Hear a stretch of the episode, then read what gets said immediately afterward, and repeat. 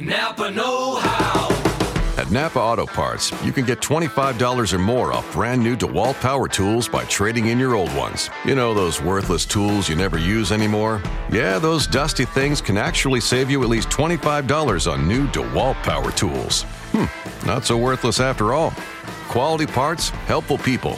That's Napa Know How. Napa Know How. At participating Napa Auto Parts stores while supplies last. Offer ends 63019.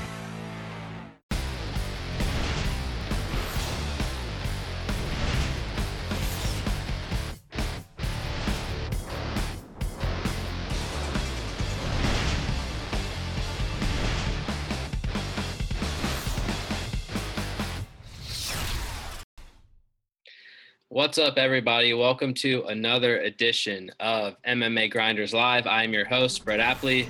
Most of you guys know me as BB Bomb, and I'm here with uh, a still clean shaven, dressed in blue. Said he would pace his, paint his face, but he did not. Co host Mike H3 Buddha. Mike, how's it going, man?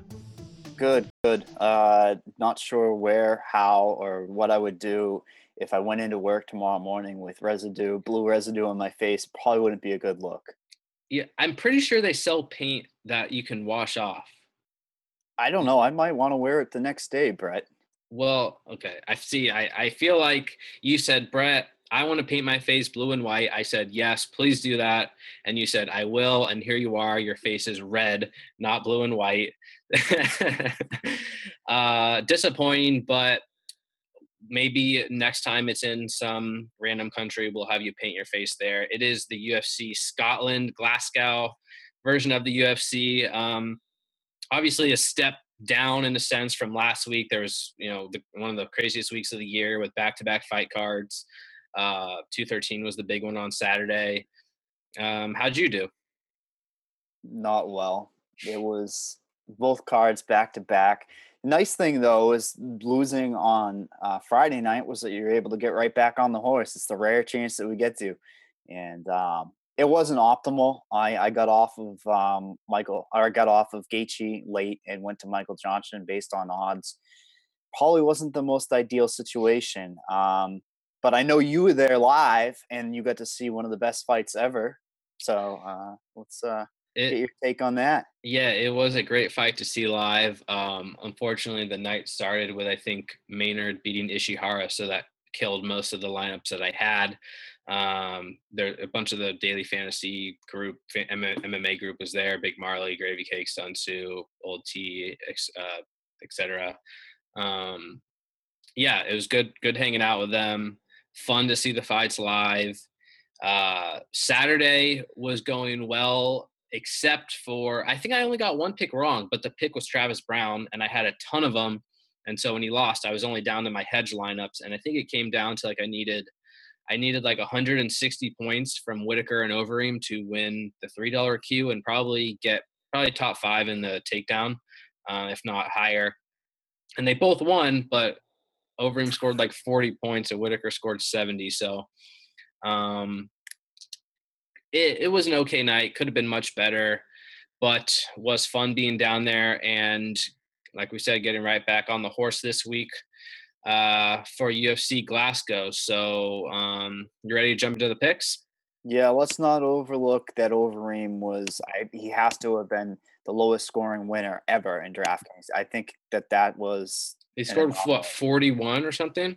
Yeah, in a win. So twenty five, two thirds of it is win, it's sad. Yeah, that that was nuts, and it's you know it's look, it's getting harder and harder to predict how like how high scoring these fights are going to be. If we're getting guys like Cody Stamann scoring 135 points based on grappling, it's just it almost becomes not necessary to target these heavyweight fights, and maybe that's something we can talk about here. Um, let's show, let's jump into the first fight of the night, though. Mm. Um, and and just before I get started, I'll, I'll just quickly say like we're gonna break down these fights as best we can. But if you want the full breakdowns, um, both projections, rankings, etc., you can find all that in the uh, marketplace here on RotoGrinders MMA Premium. Um, it was I think probably a record week last week, both uh, in money generated and just the, the total amount of subscribers. It was great to see. Um, really appreciated it and there was i think we both like we had guys win the takedown both nights. Someone got into the queue so it's always great to see subscribers winning and um, uh, hoping to get you know the same again this week. So uh, first fight of the night leslie smith versus the debuting amanda lemos. Smith opens as the favorite minus 190 lemos plus 165 on draftkings. Smith is more expensive 8.4k lemos 7.8k uh, Mike, what do you got here? Um, well, I guess the general theme on this card is I really like the matchmaking. I think matchmaking is pretty good on this card. This is the one fight though that you have a striker versus striker. Um, Smith here, the veteran, um, just comes off a win, kind of an upset win against Irene Aldana. That was a fantastic fight to watch. And I was really impressed with her volume of striking. Um, she picked it up. I mean, it wasn't um, necessarily, you know, Johanna. It's nothing that you can bank on every single fight. But I believe that the UFC's kind of put her in a spot with a newcomer um, where she can rack up a, a good amount of points um, and maybe potentially have a good floor. Um, Lemos does have, possess some power in her hands, though. That's uh, a little bit uh, concerning. Um, but I do uh, off the bat here, when I saw the odds, um, I think it could get a little bit uh, steeper for uh, Smith, uh, maybe 250 by the end of this, because she does have the uh, possibility of just winning a great decision, uh, pure volume and output. Uh, Lemos came in, I believe, on late notice for this fight. Smith was supposed to fight Lina Länsberg, which that fight would have been fantastic, but um, there's some hype behind Lemos. Uh, she's kind of, you know, she's got the power and everything. So uh, I don't know if I'd have a ton of shares of Lemos. I think that uh, Smith is pretty durable. I know that she was knocked out by Cris Cyborg. Listen, I, I don't think Lemos has the power that Cris Cyborg does. Um, I think that Leslie should be able to use her height advantage, and I gonna guess a reach advantage. It was kind of difficult to find Lemos's uh, actual reach advantage on this one, um, but definitely, uh, I'm I'm definitely interested for 8400 on Smith, and I'm interested as to what you think necessarily the ceiling would be on her. Well, I think we saw the ceiling last time around, and she scored well over 100, I believe. Um, you know, when when Smith is on, she's landing six significant strikes per minute, and um, maybe gets a knockdown in there. That that is her upside. It's not likely that either fighter finishes this fight. Um, Lemos definitely has power, like you said, and, and you know Smith is really hittable. So Lemos has upside in the sense. I just think there's so many live dogs this this week that uh, Lemos isn't one of my favorite, um, especially just coming in on you know as a debuter or debutante, whatever you want to say, uh, flying from Brazil to Scotland to take on a, a real experienced veteran. Um, I just don't want to invest that much much my money in Lemos, but I will definitely have some shares of Smith. Um, most likely, she doesn't reach that hundred point upside, but um, you know she's in the mid range. So if you're making mid range focused GPP lineups, I think she's a fine play. I think she can definitely score 85 in a decision.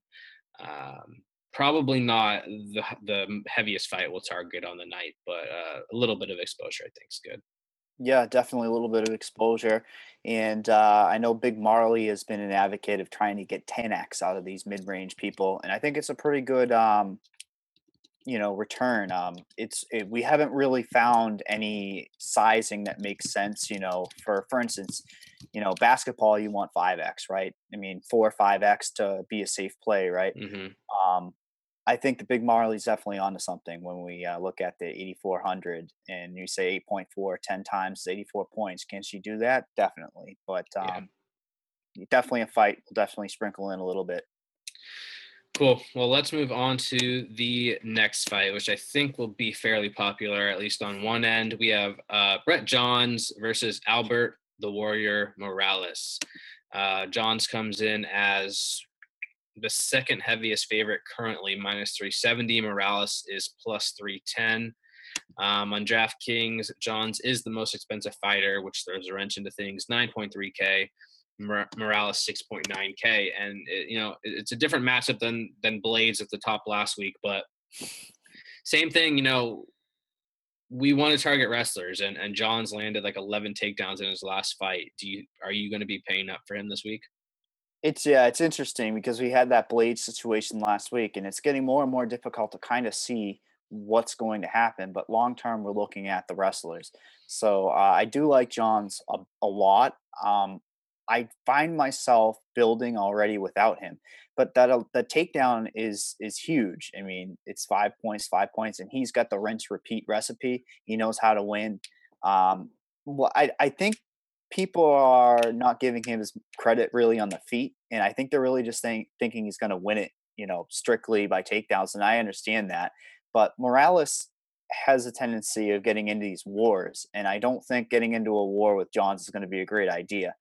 Um, Morales didn't he have a draw in his first fight and then came back and got the win, or was it a it was a loss? I think he had a draw and then he lost to Almeida and then he won most recently. Yeah, he's he's also I, I something long term that I've been looking at is um, late replacement guys. Uh, Morales is uh, two weeks notice on this fight. Um, we're not too sure. I don't think he was getting ready for a fight. Um, decent turnaround on him as well. Um, I I think Johns can pay off the 9300. My concern is very much that Morales is able to survive on the ground and just not really be able to advance his position. So I find myself fading him from a tournament point of view, but I think he's very he's he arguably he's the safest guy in the card though at the same token. Uh, do you agree that he's probably the safest because of those takedowns and the grind that he has? Yeah, yeah. Um, takedowns is what gives you the floor, and and look, Morales could win the fight, but Johns went for the takedown so aggressively uh, when he was on the feet. He's not a great striker, but he he still strikes actively. He has great cardio. Um, he has a high floor. Unless he gets finished quickly, he's still probably going to score 40, 50 points, even in a loss. I, I don't think Morales is going to be able to stop him completely. Um, and people are saying, well, you know, Morales is a bit tougher than than Kwan Ho Kwok. But you know, ideally, what we want is Johns to take him down and Morales to be tough enough to get back up. That's how you actually score points. So maybe he is tougher than Kwok, but maybe that just means you know he gets up a ton of times and and Johns keeps taking him down. I, I don't I don't maybe see 11 takedowns, but I, I, definitely think Johns can get him down a few times throughout the fight. Um, I don't have any problems with with paying up for Johns. I think the, the main issue is just if there are five fighters, six fighters, five fighters who score more than him, um, they will just be on the winning lineup based on the price. So he's kind of, you know, he has a chance to get screwed out of it that way. But he has 120 point upside, and uh, I don't care really what price he is. I, I, I want some exposure to him because we, you know, we've seen what he can do, and, and this is definitely a reasonable fight for him to um, to duplicate that score. So, uh, well, are you going to have any Morales? Yeah, I, I I really think I will. And at 6900, um, I think he can he can get the significant strikes that pays off in cash. I know we always talk about the two different things: stacking versus uh, taking a, the lowest guy. Um, I think there's a little bit of merit in taking him, um, but I don't know really what we're going to get out of him. It's just going to be significant strikes. So it could be a reverse in there, something like that on the ground or against the cage. Um, I am interested in Morales a bit though, but not not nearly as much. I, I love Johns again. He he has that floor, built-in floor. Yeah, I think Morales is okay in cash games. Um, not that you have to go there, but in tournaments, I still expect him to be on his back for a bit. I still expect him to be pressed against the cage for a bit. I, I don't think he's going to land takedowns. So I don't really think he has the upside for tournaments that I want. Maybe he goes out there and wins by knockout, but I, I don't think that's a likely outcome. And there's just, like I said, so many live dogs. Um, I'd rather invest elsewhere. Let's move on to the next fight. Um, probably the toughest one for me personally to research. Danny Henry fighting Daniel Teymur. Teymur is the twin brother of David Teymur, um, not to be confused. I don't know if that was one of your talking points. Sorry, but Teymur comes in minus 220. Henry the dog at plus 180 on DraftKings. Teymur 9K and Henry 7.2K. Um, how are you going to navigate this one? Uh, with caution. Simple Yeah. answer. It's very it's it's again, we've been finding these newcomers all the time now. Um, just a general observation on Da- Daniel Teymur. I think his brother David was more happy that he won his last fight than than actually Daniel was. He ran in the ring after a knockout uh, for Teymur. He knocked him out standing, and um, he ran in the cage and picked him up and was running around. And I, I, I mean, David is great. He was a great underdog the last time. Something about Teymur, Daniel Teymur, is he's able to keep distance very well. We s- uh, from video that I was looking at, he was able to keep distance.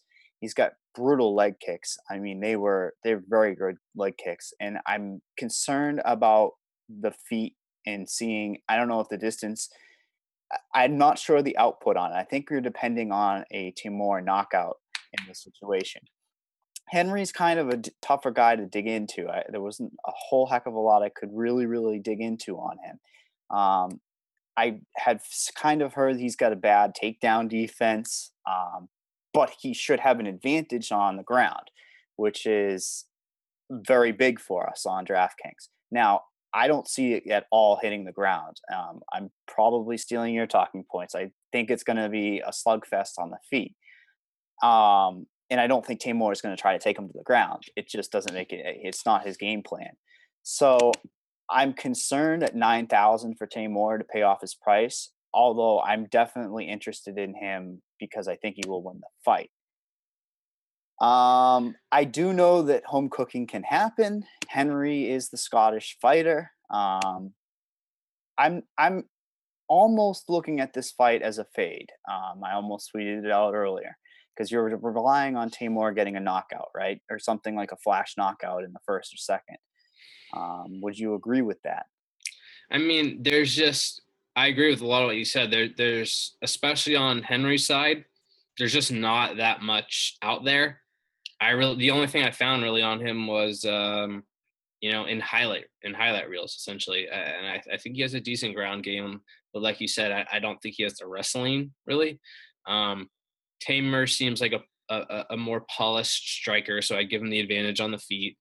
Um, on paper, I guess you give the advantage on the ground to Henry, although Teymur's looked good himself. So really, I've just been shifting off, digging in too much to the analysis side and just focusing on DraftKings. Teymur's 9K. Pantoja is also 9K. It, like in theory, yeah, like I, I want some exposure to Teymur because he could get a knockout. I mean, he looks decent. Um, the, the you know, I think he'll have an okay inside distance prop that hasn't come out yet, but it's just so hard to kind of put your your flag on this fight when there's really not that much data out there. So while I do want some exposure, the, the vast majority of my lineups probably aren't going to contain either guy from this fight. Um, sometimes you just got to go with with what you know, and I think there are enough obvious uh, high upside matchups that you don't need to target this one. Maybe it'll finish, you know, and maybe it'll screw you over, but I, I think there are enough other matchups to target where this one isn't like a, a do or die situation. So, um, and also again, Henry, um, I, I've seen Teymur knocked down. I've seen him get in bad positions. It's possible, you know, it's possible Henry comes in and makes a statement at home. I just there's no there's no evidence that that's what's going to happen. So, um, by far the toughest match to call on the card from a DraftKings perspective. But uh, you know, if you're making 20 plus lineups, you can take you know take a couple of each or or choose a side. But um, you know, if you're making five or less lineups, I don't think there's any reason to target this fight. Yeah, for sure. Uh, let's move on to uh, a fight I know you're excited about. Um, two elite prospects. Just kidding. Charlie Ward taking on Galore Bafando.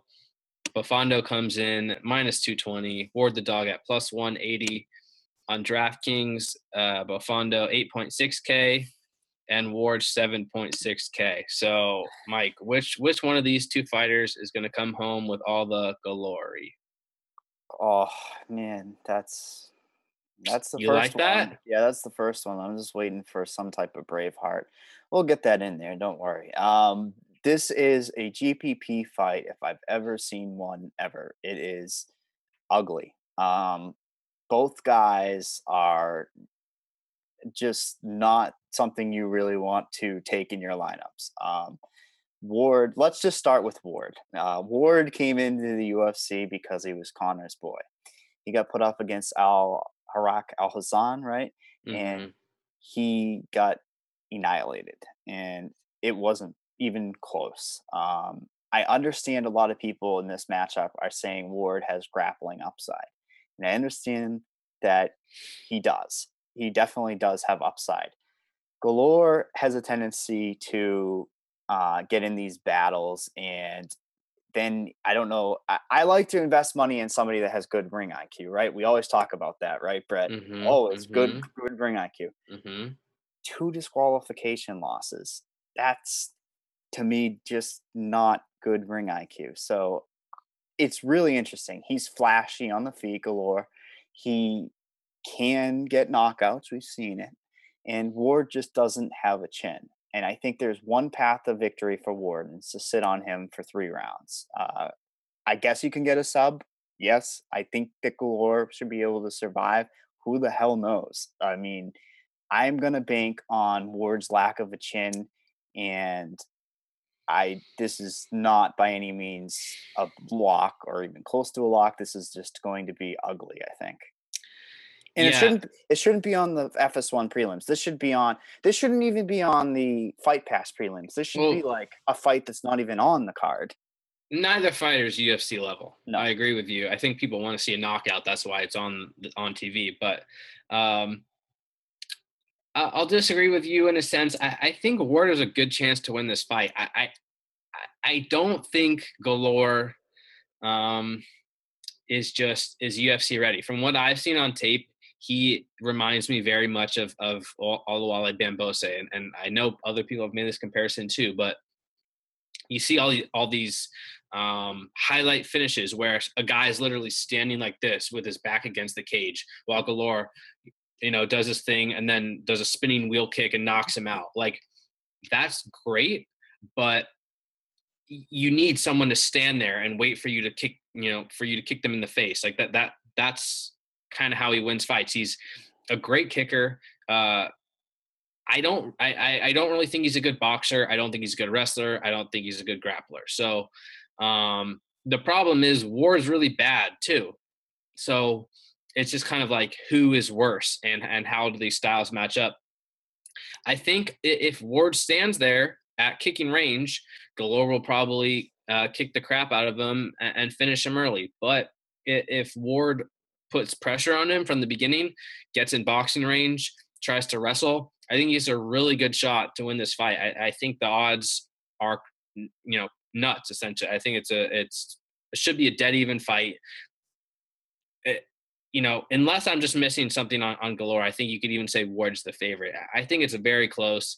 I don't know how you could be confident either way. Um, but I am expecting someone to get hurt, probably finish in the first round. So I think you got to have some exposure. The inside distance odds are not out yet, but I'm expecting Galore to have a very strong inside distance odd uh, line. I also think Ward will have a fairly decent one too. Um, so, like Mike said, tournament um, fight for me. I'll probably be on the side of Ward.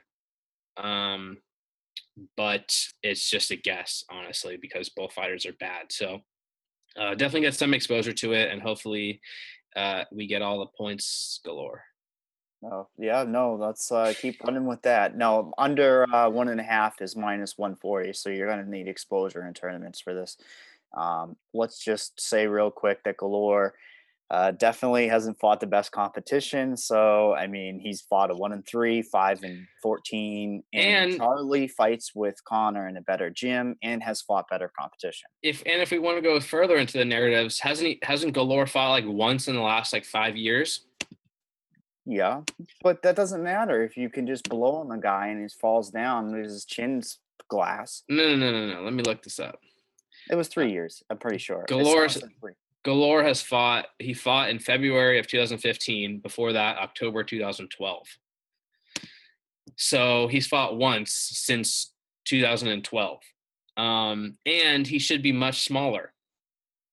So I don't know, man. That I, I feel like there's enough in Ward's favor for me to, to push him over at the price, but I, I think is going to be popular. People are just going to blindly fade Ward, and and I get it because he's not good, but um, Let's get off this. This is just not even worth talking about. You know, I would like to spend another 20 minutes on this matchup. No, I'm just kidding. yeah. All right, let's get on to another fight. Alejandre Alexandre Alejandre Pantoja taking on Neil Seery in Seery's retirement fight. Pantoja is minus 360. Seery the dog at plus 300. Pantoja is uh, relatively expensive, also 9K. Seery 7.2K. Um, what what do you got here? uh, flyweights, uh, fights that I love to target in general. Lots of action. Um, Neil has been kind of unlucky. He had that fight scheduled with Ian McCall, which McCall pulled out, and then he scheduled again, and Seery withdrew. Uh, do you remember why Seery withdrew? I don't. Um, I don't know if it was an injury or if it was a weight cut issue. Regardless, I'm remember. concerned about this fight even necessarily happening. So let's, let's monitor that as well. But let's get to the breakdown. Uh, Seery, um, one of his best traits is being durable. He hasn't been finished, I think, in since like 2007 was it or something? Even it was a long, long time ago, maybe 2009. Um, last time out, he was taken down six times. He was passed six times, and Kawajiri put up 72 significant strikes. I think we have a younger guy here in Pantoja trying to move up the leaderboard versus a guy that's I'm not going to say is checked out in Seery, but we've seen things go awry. Um, my God, it's blanking on me. The last time in England, the guy retired. Uh, Pickett? Pickett, thank you. Um, and I, I mean, he had the fight won. That was unfortunate for Pickett, but uh, Seery, um, he, yeah, one of the best things that he does is he's just durable. But the problem is, for DraftKings purposes, durable doesn't win you points. Doesn't get you points. Um, he's got it's not the best stand up, and I think that Pantoja really has his way here anywhere the fight goes. I think he's definitely got the advantage for takedowns and getting advances. I'm probably going to have a lot of Pantoja, and it does scare me a bit because I know um, Seery can have the savvy, the veteran savvy in this fight. Um, any any takes on this one? Because I I really think the young kid here is going to have his way anywhere it goes on on this. And I'm- and again, we it's a weird it's a weird salary week too. Let's throw that out where um, Pantoja's nine thousand. You have uh, Roberts ninety one, Teymur nine thousand, Gunnar at eighty nine.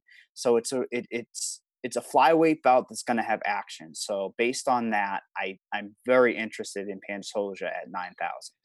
Yeah, I've heard some smart people talk up Neil Seery in this matchup actually, um, for for his boxing really, and it's kind of concerning. But basically, I, I agree with what you said. It's just so hard to pick against the younger, fresher, more explosive guy. Um, we know Seery's on his way out. He's retiring after this fight, so um, let's just yeah. I don't want to put a ton into Seery. I, might take a share of him, um, but I do think Pantoja is worth a play. Like you said, though, Seery's is pretty uh, durable. Rarely gets finished. I do think Pantoja could like sub him here, but probably not going to knock him out. Um, I also like that every one of Seery's opponents has taken him down at least twice. Pantoja is not a good wrestler, but I think he's good enough to take Seery down. Um, he's shown some offensive wrestling, so I, I like him a bit. I, this this fight kind of concerns me honestly, because I, I, I can't get a full read on it, but um, should be high action. Uh, I'll favor Pantoja. He's got some line value too, so. Um, but I would say if you're going heavy on Pantoja, it's probably smart to get a couple hedge lineups with Seery.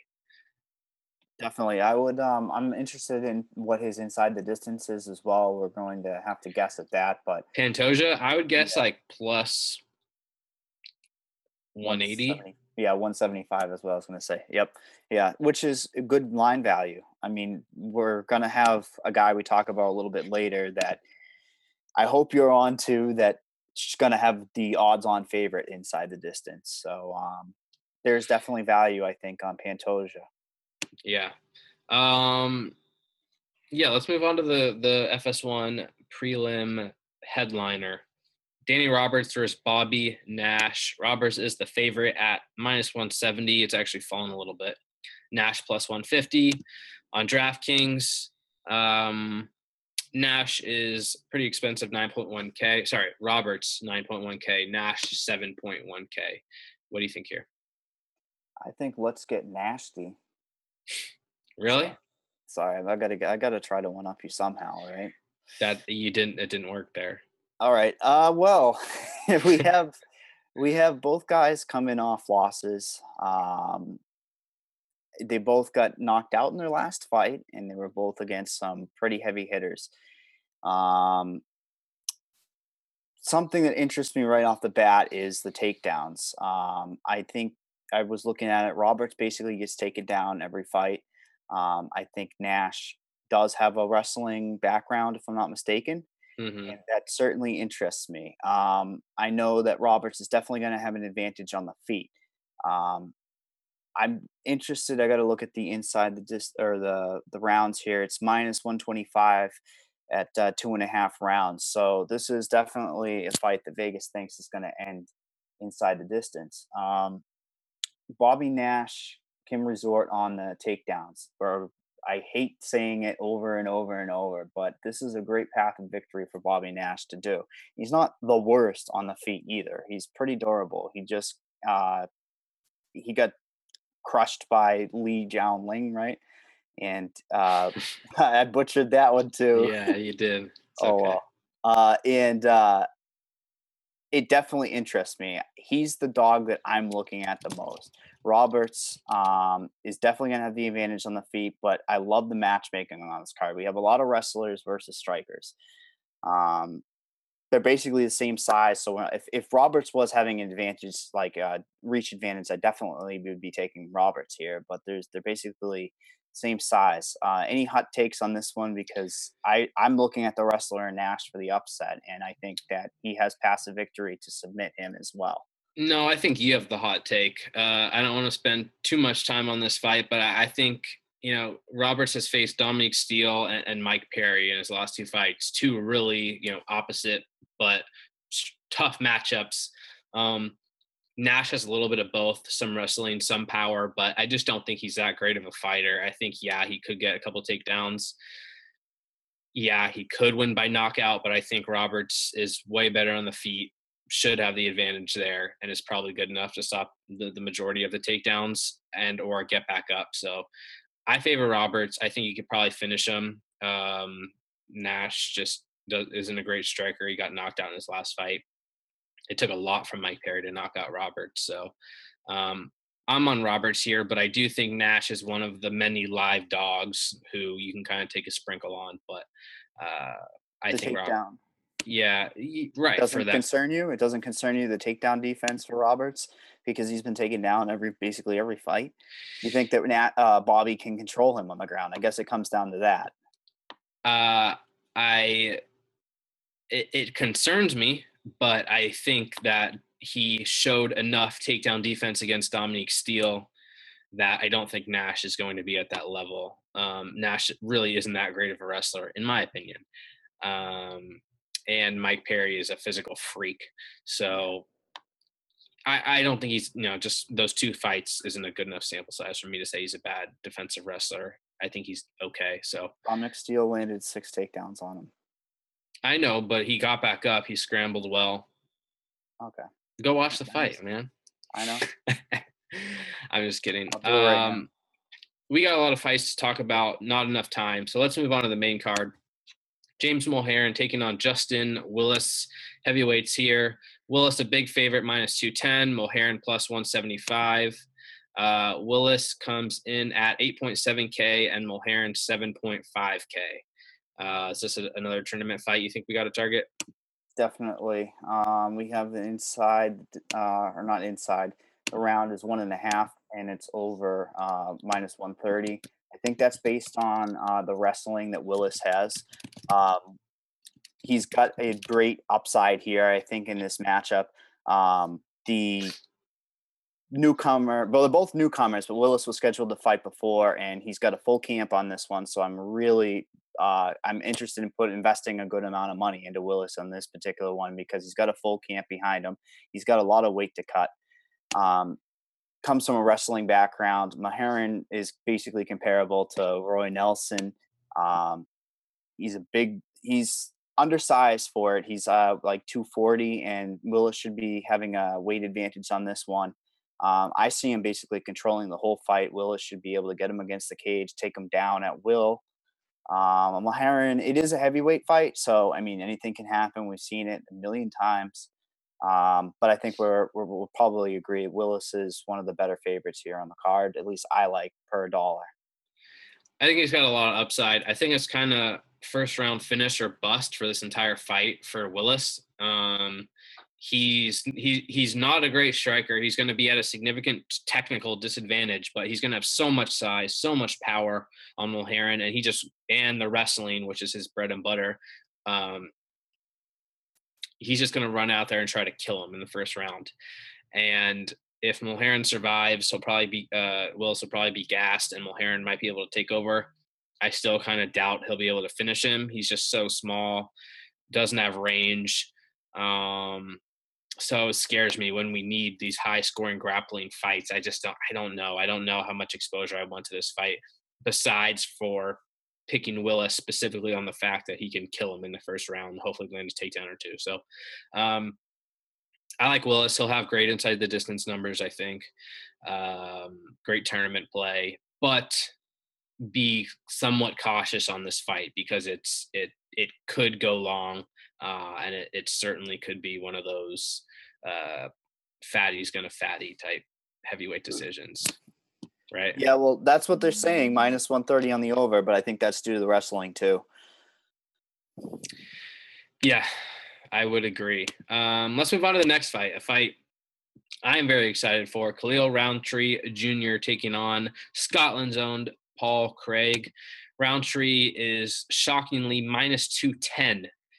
Uh, Craig plus 175 is the dog. Rountree is 8.5K and Craig 7.7K do you agree with the line here? Because to me it's it's it's basically a 50-50 fight. Yeah yeah. First thing i saw in this one was striker versus grappler has it all over it and it's like really close because both have finishing upside. This is a tournament fight. Um, but i do see merit in playing paul craig craig should be trying to take it to the ground we've seen Khalil struggle there uh, a lot. I I've got to just say this one quick. Khalil is a very frustrating fighter to be picking on DraftKings. We've seen him lose uh, to Pedro, and people were on him to beat Pedro, and then Jolly. People pick Jolly. I, I've gotten it right the, the, the first two times here, so I'm hoping I can get it right here. I've gotten really, it wrong both times. I I'm hoping I can get it right here. I like Paul Craig in this matchup. Uh, I do hope that he can get it against the cage, but man, Rountree hits like a horse, man, and I mm. think once it, I, it's so close, and the line should be a little bit closer that I see merits playing either of these guys because both have merit. Rountree's got the knockout power in the first round or second round, and Craig's got a finishing uh, for a round or two for a submission if he can control it to the ground. So it is a close fight. I just have the take that Paul Craig at 7,700 is better value for what his upside is. I think that's fair. Um, Rountree is not a good grappler, uh, and Craig really isn't great anywhere except for he's a decent grappler. Uh, I'm gonna have to pick Rountree because I think it's gonna come down to Craig getting the fight to the ground ultimately, right? And 100%. I my read is that he's not a good wrestler. Uh, he's almost never landed takedowns in his entire career, even regionally. He had, he got taken down a ton of times, and that he got submitted some wins by submission off his back, which is great for him. Um, he's good in transition. Maybe he gets some random transition submission, but I think he's going to struggle getting the fight to the ground and therefore I'm going to pick him to lose. That's that. It's as simple as that. If he won by submission, I would be zero percent surprised. I think uh, you know this is one of the highest fights to end inside the distance. Craig, I, I I like just as much, if not more, only because he's much cheaper and he has the wrestling upside. So I'll probably be split on this fight. I, I just I think Rountree's going to win, but um, both are are great tournament targets. Probably even more so Craig for the price. Uh, really can't go wrong with having exposure to this one. I think.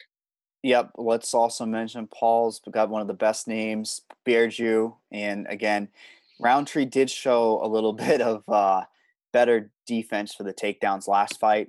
Uh, Jolly shot in and he just stopped it right away. So that does concern me. It's true. Um, yeah, that, that's honestly one of the fights I'm looking forward to most, which is kind of sad, but it's uh, it should be a fun one. Let's move on to the next fight: Jack Marshman taking on Ryan Janes. Marshman comes in as uh, biggest favorite on the card by far, minus 485. Janes the dog plus 385. Um, bit of line value on Marshman, only 9.2k. Janes 7k. Um, I don't know. The, the, line scares me on this one too, but I, I see why. You want to talk about this matchup? Yeah, uh, I was actually going to go right to the odds as well. It's funny we both thought alike there. Um, the line scares me because I don't see Marshman as almost a minus 500 favorite, but he is a striker that should be able to kind of have his anything he wants on the feet. He should be landing volume, and he. I'm wondering if he can get him against the cage and knock him out or something crazy like that. Janes um, has grappling upside. It, is it's there.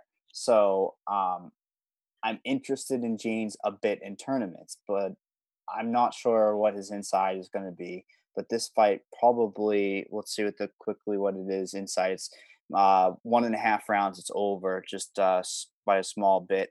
I definitely see the fight ending within the distance. It's just I don't know if Janes can get it to the ground. I think that uh, Marshman should be able to keep it on the feet, and he should be able to do whatever he wants. He does hit really hard. Um, Janes did get knocked out last time, but that was due to ground and pound, right? Wasn't it? Or is he got submitted? Oh, oh, but there there was ground and pound that led to the submission, I think. So I'm I'm worried about the odds, but I do see the value on Marshman now, like you had mentioned. I really, I, th- I Marshman out of this whole tier, we were just talking about the uh, upper tier here. He to me seems like the best ceiling because he could get two or three knockdowns.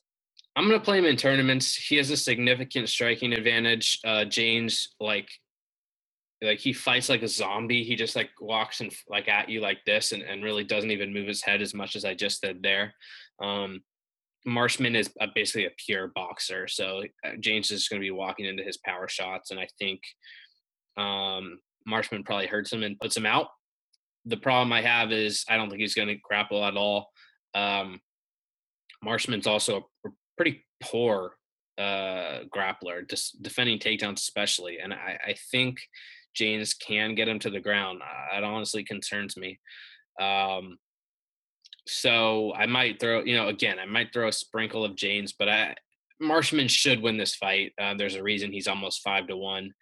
Um, you can play him in cash. I just I think Johns is probably safer for the the the wrestling, but uh, I expect Marshman to be popular. Um, people know Janes isn't great, and I think uh, he'll be one of the higher the one of the higher on guys on the card.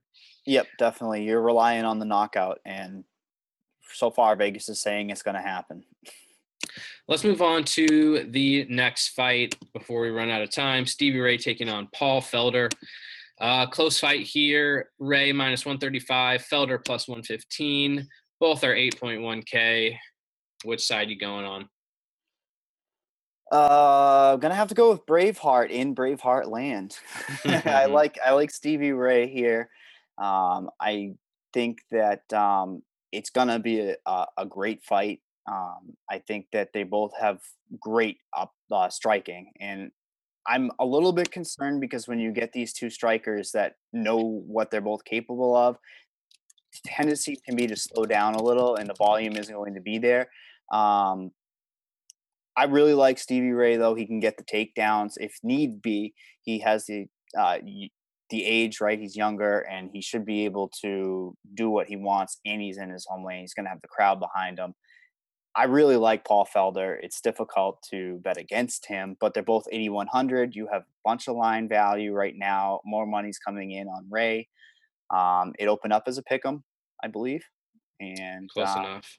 Yeah, I'm I'm I'm definitely looking at Ray here. Like we were saying, long term, I'm looking at that line value. Uh, I agree with you on the line value for now. We'll see how it changes. I, I think it's a sneaky matchup to like almost fade though. Uh, I, I never like targeting Felder. Um, he doesn't wrestle much. He doesn't strike that often. He's just kind of a you know a low output striker, and that, and that's fine. But for fantasy, I want tons of takedowns. I want finishes, and the line is like minus two forty to go over two and a half rounds, which I think will surprise people. Um, I, I think Felder is going to win. Actually, I, I if I had to pick right now, I would pick Felder. I think he's the better striker, but if I want one person from this matchup, I'm probably going to take Ray because I think he has a decent chance to get some takedowns. He has a little bit of you know home field advantage too. He has some uh, odds value, so I, I kind of prefer Ray, even though I think Felder will probably take the decision. Um, I want to do my best to just kind of low, you know, lower my exposure as a whole to this fight though, because I think it will be popular, and I don't think it needs to be. Yeah, one of my that was when I first looked at it too. Is I it is striker versus striker, and they're both going to rely on the striking unless Ray can take it to the ground. But you're 100% right with Felder. He does have low output His 41 strikes, 46 strikes. So his ceiling is pretty limited, but he could get the win. And that's what you're trying to look for, I guess, if you were to take him. Let's move on to the co-main event. A fight I think a lot of us are excited for. Cynthia Calvillo taking on Joanne Calderwood. Calvillo, pretty big favorite, minus 210. Calderwood plus 175. Uh, on DraftKings, Cal, uh, Calvillo is 8, 8.8K, Calderwood 7.4K. Um, I'm not sure the line is right on this one either, but Calvillo wrestling, does that mean we, we target her? Absolutely, especially because we've seen Calderwood uh, struggling with the takedowns. But uh, let's not sleep on JoJo's voice. She has the best voice. She's got a little voice. It's the best voice in the game. Uh, you should do more impressions. Yeah, thanks. Just because I can talk like a little girl. Um, it, she's a grown woman. Uh, don't beat me up. Um, yeah, I'm. I understand the line, and it's because you got a hype train behind Cynthia. She's got the grappling. She can control. I'm worried about the stand up. Every fight starts on the feet. I think that Calderwood has an advantage and a pretty significant advantage on the feet. I'm not sure how long it's going to last, though. I think Cynthia knows she's a smart fighter. She comes out of the alpha male. And uh, even in a three round submission win against Pearl Gonzalez, she was able to do 87 points. Now, I would have rather her gone three rounds, to be honest. I think she would have scored more points in a three round decision than she would have subbing her in the third. Um, then in her first fight, she beat uh, Amanda Cooper by submission at 108 points. So I think that she on DraftKings has a ton of upside because of the passes. She's constantly looking for different things on the ground. But again, I do not understand how she's th- this big of a favorite. I do not see the line as it stands right now. And I think JoJo goes overlooked in this situation. I really do. I think that um, she can have some huge output on the feet. And I'm hoping that she's gotten the takedown defense squared away. Um, that last fight, Andrade just took it right to the ground, and she's just a beast, anyways. But the game plan's there to kind of go in and get the takedown and control her. I'm hoping that she can square it away because I am interested in Calderwood striking. She should have an advantage, and again, she should be able to land at will. Um, another dog here, probably we're looking at, but I do think Cavill does win the fight personally. So I Yeah, I- like Calvillo, but I think Calderwood has a lot of merit to be playing on DraftKings. I pretty much agree with everything you said. I, look, I'm just a big of Calvillo fan as anyone. I, you know, I was on her from day one. Uh, but I, I don't know that she has great striking, and I think Calderwood does have the advantage, and that that's concerning. Um, On the other hand, Calderwood's probably not going to be getting the takedowns and passes and the submission. So I don't think she's going to be overlooked, though. People know who she is. She's cheap. I think people will play her. I, I'd, I'd be shocked if she was under like 25% owned. Um, so I will have some exposure to her. I think she's a live dog, but I definitely like Calvillo for the wrestling, for the, the, the scrambling, the passes, like you said. Uh, I'm still not sure that I see her getting a finish, but it's definitely in play. Uh, you know, I'll probably roster her every fight until she, you know, proves that it's not worth it. But I do think she has the upside in this spot. Um, I don't think it's a lock by any means, but I do want some exposure to her. Uh, let's move on to the main events. Best fight on the on the the card by far. Gunnar Nelson taking on Santiago Ponzinibbio. This is uh, I've seen a lot of people go both ways on this fight. Nelson is the favorite, minus 160.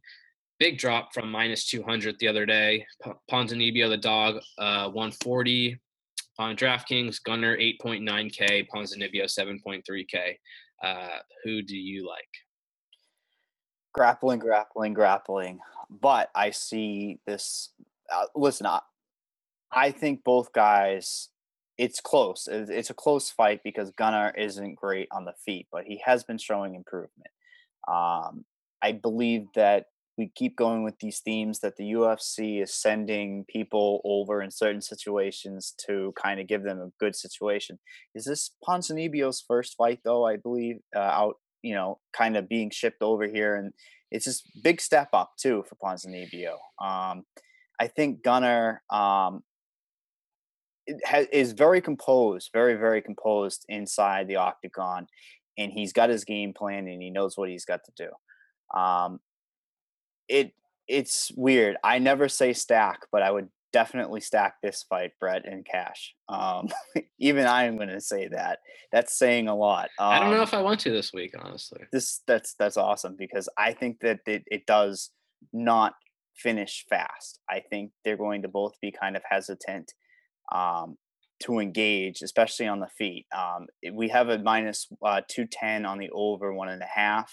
Um, I'm going to be interested to see what the inside the distance on both guys are. Um, Ponzinibbio, it's another situation where you get striker versus grappler. Um, I I find myself putting him in lineups to give the salary relief um, because Gunnar is so expensive. And what concerns me about Gunnar is that he has the capability of kind of controlling him on the ground for two or three rounds and then maybe getting a third or fourth round even finish on the ground. Now that's great and all, but I'm not sure if it's going to be high scoring. Personally, I don't know if he's going to be able to get advantages at will or whatever. Ponzinibbio is pretty darn durable. Um, we haven't really seen him on the ground, right? I mean, it, it, we're not really sure, but he's he's pretty good. So I I'm cons- it's it's another one of these situations where I'm kind of handicapping it as Nelson could get a late third or fourth and not score too high, but he does have the upside to get the first or second round. So it's it, it's an interesting fight. I'm going back and forth in my brain as I'm trying to break this down because it's just so difficult. You have to go on DraftKings with the grappler, but Ponzinibbio has such an advantage on the feet. I'm gonna go with Gunny here because he's fighting. Iceland is pretty close to Scotland, right? Mm-hmm. Yeah. Okay, so we got that theme, you know. uh, I think he should have a better gas tank than Ponzinibbio. Um, we haven't seen Ponzinibbio go five. We've never seen Nelson really go five, but I believe he's you know fighting in his hometown. I guess we're not going to say home, but near home, and um, yeah, I I'm gonna go with uh, Nelson here because of the grappling upside. Um, but in very interesting fight. Well, if you want my full breakdown, you can get MMA Premium because we only got a couple minutes left here, and I do not have enough time to give my full thoughts on it. So uh, I do think you broke it down well, though. Um, It's I close. I do like Ponzinibbio more than most. I'll, I'll say that, and I'll, and I I'll explain why in uh, in my breakdown. But before we go, let who do you think? Like, talk about the ownership here because I've seen a lot back and forth. I think Gunnar Nelson is going to be more popular. Yeah, I do think so um, because um, we have Calderwood right above, and I think people can get Paul, uh, Calderwood and um, Gunnar in a lineup. Do you know what I mean? Like just lineup construction wise, I believe that would be a reason why um, people wouldn't be rostering Ponzinibbio. Yeah. But it does look like a lot of um, underdogs on this card that could come through. So definitely watch line movement and uh, should be a good week. There are so many live dogs. I think you should definitely get exposure to Ponzinibbio, but you should get exposure to to Craig, to Calderwood, to uh, you know who else ever. All the names we talked about during this show. Um, I think Gunnar Nelson's a good play too, but uh, he's not as important because he's so expensive. But still a great play. It's the main event. Um, we don't have too much time left here, so uh, hope you guys all have a great week. Uh, Sunday card. Wake up early in the morning and watch fight. Nothing better than that. Mm-hmm. Um, from myself, from Mike.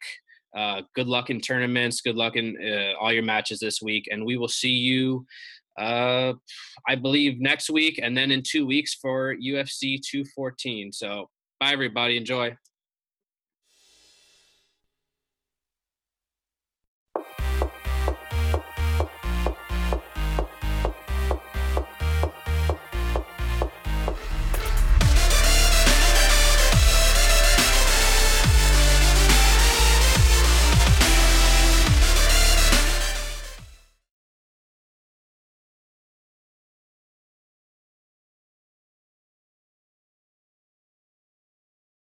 Hi, it's Jamie, Progressive's Employee of the Month, two months in a row. Leave a message at the. Hi, Jamie. It's me, Jamie. I just had a new idea for our song about the Name Your Price tool. So when it's like, tell us what you want to pay, hey, hey, hey, and the trombone goes, blah, blah, blah, and you say, we'll help you find coverage options to fit your budget. Then we just all do finger snaps while a choir goes, statements coming at ya, statements coming at ya. Yes? No? Maybe? Anyway, see your practice tonight. I got new lyrics for the rap break. Progressive Casualty Insurance Company and affiliates. Price and coverage match limited by state law. Napa Know How. At Napa Auto Parts, you can get $25 or more off brand new DeWalt power tools by trading in your old ones. You know those worthless tools you never use anymore? Yeah, those dusty things can actually save you at least $25 on new DeWalt power tools. Hmm, not so worthless after all. Quality parts, helpful people. That's Napa Know How. Napa Know How. At participating Napa Auto Parts stores while supplies last. Offer ends 63019.